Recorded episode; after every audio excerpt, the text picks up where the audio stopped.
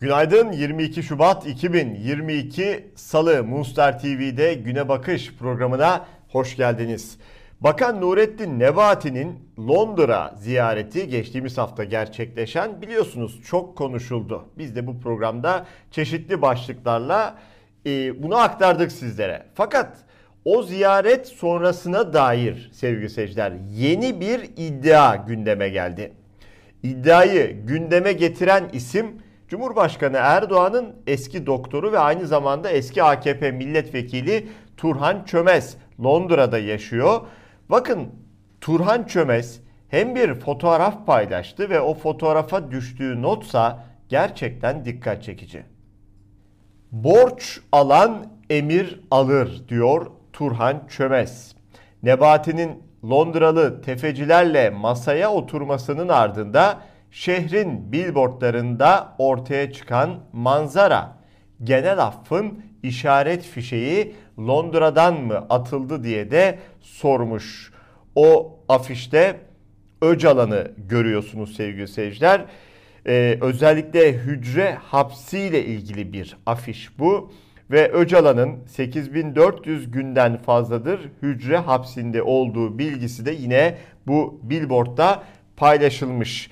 Tabi Hazine ve Maliye Bakanı Nurettin Nebati İngiltere'nin başkenti Londra'da çeşitli bankaların ve yatırımcıların üst düzey yöneticileriyle iki gün süren toplantılar gerçekleştirmişti. Basına yansıyan kısımları da vardı bu toplantının. Basına yansımayan kulis olarak yine bazı medya kuruluşlarının aktardığı çeşitli notlar da vardı. Fakat o ziyaretten beri sürekli bir acaba İngiltere'de, Londra'da kimlere hangi sözler verildi sorusu da kamuoyunda soruluyor.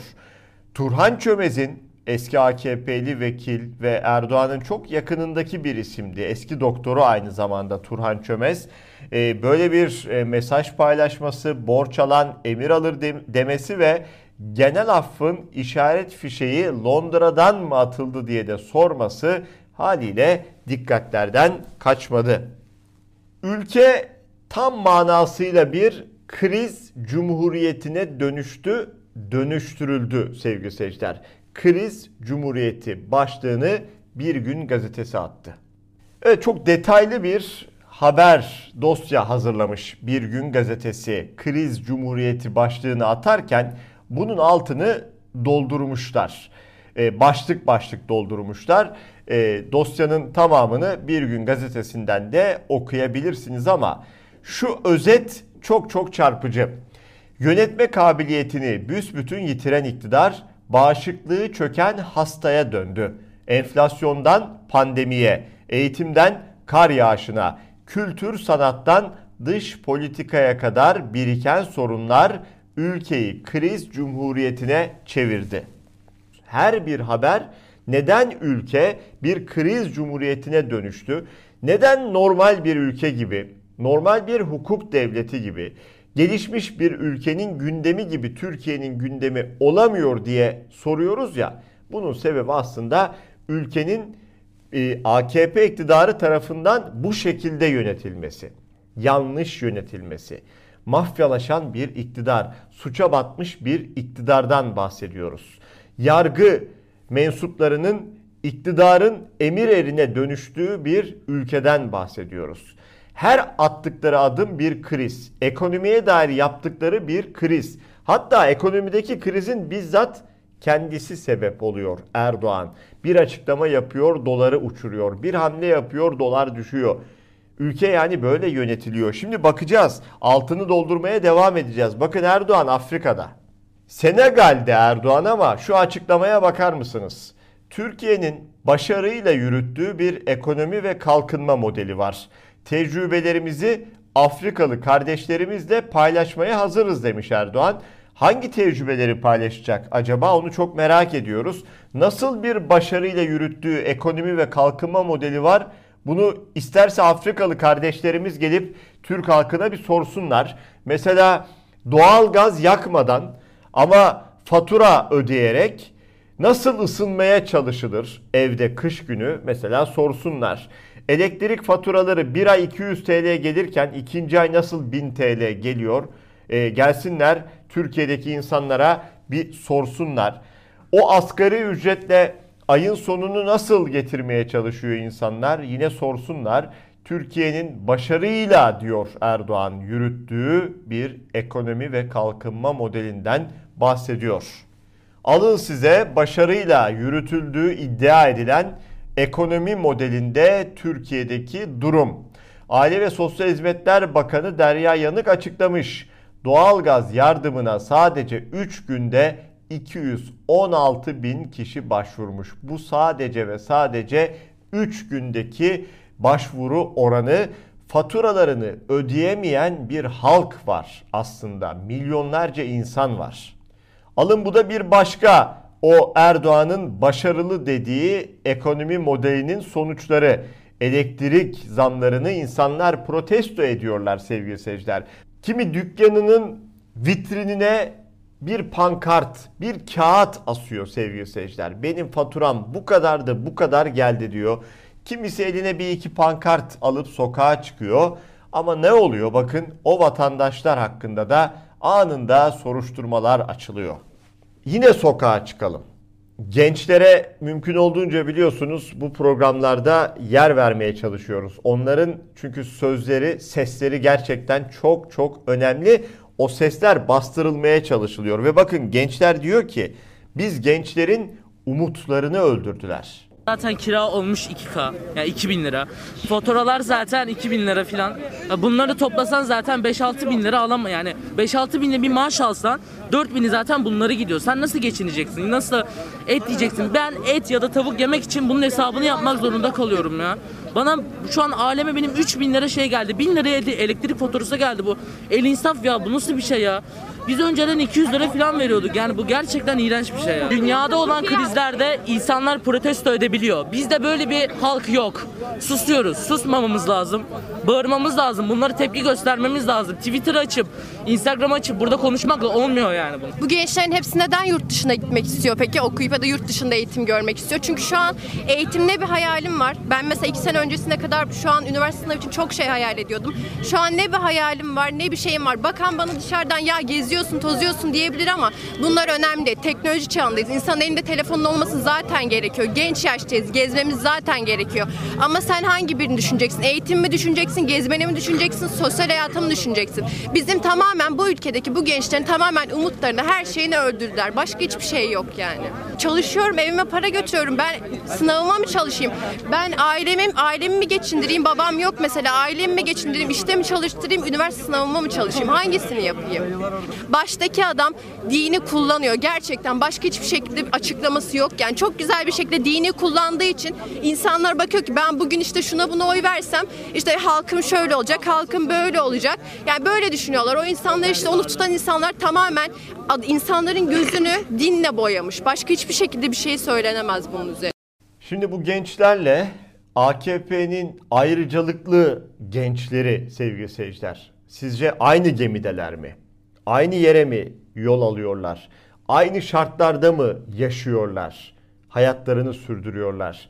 Bir tarafta hayatlarını sürdürmeye çalışan gençler, bir yandan okuyan, bir yandan çalışan, belki evine bakmak zorunda olan, diğer taraftaysa her şeye hazırdan konan, bir kart vizit gösterip istediği işe yerleşen gençlerden, AKP'nin çocuklarından bahsediyoruz. Evet böyle bir zümre yarattı bu iktidar ne yazık ki. Ve Cumhurbaşkanı Erdoğan ne diyordu? Biz aynı gemideyiz. Öyle mi? Bakın CHP'den tepki var. Herkes küpünü doldurmuş. İş külfete gelince de bunu hep beraber sırtlanacakmışız. İstanbul Büyükşehir Belediyesi'nin yoksula yardım için topladığı 6 milyon 200 bin liraya el koyanlar dönüp vatandaşa diyorlar ki gelin bu külfeti, bu ekonominin yaratmış olduğu sıkıntıyı hep beraber sırtlanalım. Saray yanaşmaları, 3-5 yerden maaş alan saray çevresi, dolar garantili iş alan beşli çete önce bu külfeti bir sırtlansın bakalım. Vatandaşa külfeti sırtlanma çağrısı yapmadan önce kendi etrafındakilerin külfeti sırtlanmasını bir sağla Sayın Erdoğan. Hadi gelin bu külfeti hep beraber sırtlanalım. Beşli çetenin almış olduğu dolar garantili, döviz garantili ihaleleri Türk lirasına çevirelim. Külfeti sırtlanmaya oradan başlayalım. Buyursun Sayın Erdoğan ve çevresi almış oldukları o 3-5 maaştan bir tanesini bağışlasınlar bakalım. Bir buradan başlasınlar. Öte yandan Adalet ve Kalkınma Partisi Genel Başkanı Erdoğan diyor ki hepimiz aynı gemideyiz. Değerli arkadaşlar, doğru hepimiz aynı ülkenin vatandaşıyız. Hepimiz aynı gemideyiz. Ama kimimiz bu gemide birinci mevkide zevki sefa içinde yaşıyor. Kimi üçüncü mevkide üşüyerek yaşıyor. Kimimiz ambarda kaçak yolcu, kimimiz kürek mahkumu. Aynı geminin içinde olmamıza rağmen gemide adalet yok. Öncelikle yapılması gereken şey gemideki adaleti sağlayabilmek. Bir yandan da muhalefetin Cumhurbaşkanı adayı hala tartışma konusu. Gözler İstanbul Büyükşehir Belediye Başkanı Ekrem İmamoğlu'na çevriliyor. Bir yandan Ankara Büyükşehir Belediye Başkanı Mansur Yavaş'a çevriliyor. Bu isimler ortaya atılıyor. Çeşitli anket şirketleri bu isimler üzerinden anketler yayımlıyor. Ama elbette ortada henüz netleşmiş bir isim yok. Şu ana kadar ki belki en net açıklamayı CHP lideri Kemal Kılıçdaroğlu yaptı. Ne dedi Kılıçdaroğlu? 5 genel başkan teklif ederse Cumhurbaşkanlığı adaylığını kabul ederim dedi. E, kimlerden bahsediyor? Elbette geçtiğimiz günlerde Millet İttifakı çatısı altında buluşan e, 6 genel başkan vardı biliyorsunuz sevgili seyirciler. E, o toplantıda önemliydi. 28 Şubat'ta da yol haritasına dair veya üzerinde mutabık kaldıkları başlıkları kamuoyuyla paylaşacaklar. Ama Kılıçdaroğlu'ndan aslında dediğim gibi bu belki de en somut adaylık açıklamasıydı.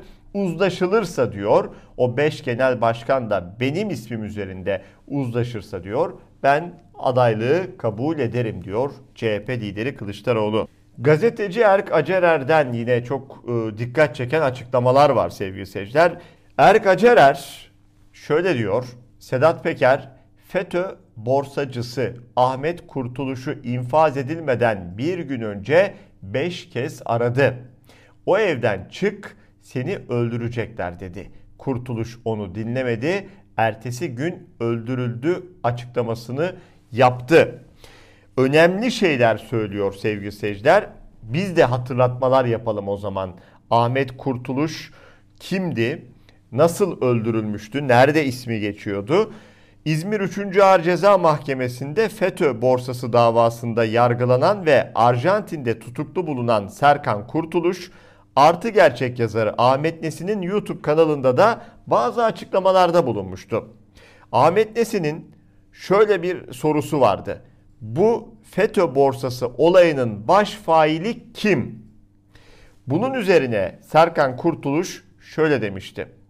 Bunlar direkt Binali Yıldırım'la görüşüyordu. Nüket Hotar'ın bağlantısı direkt Binali Yıldırım'laydı. Binali Yıldırım Ankara'da kimle irtibattaydı onu bilmiyorum.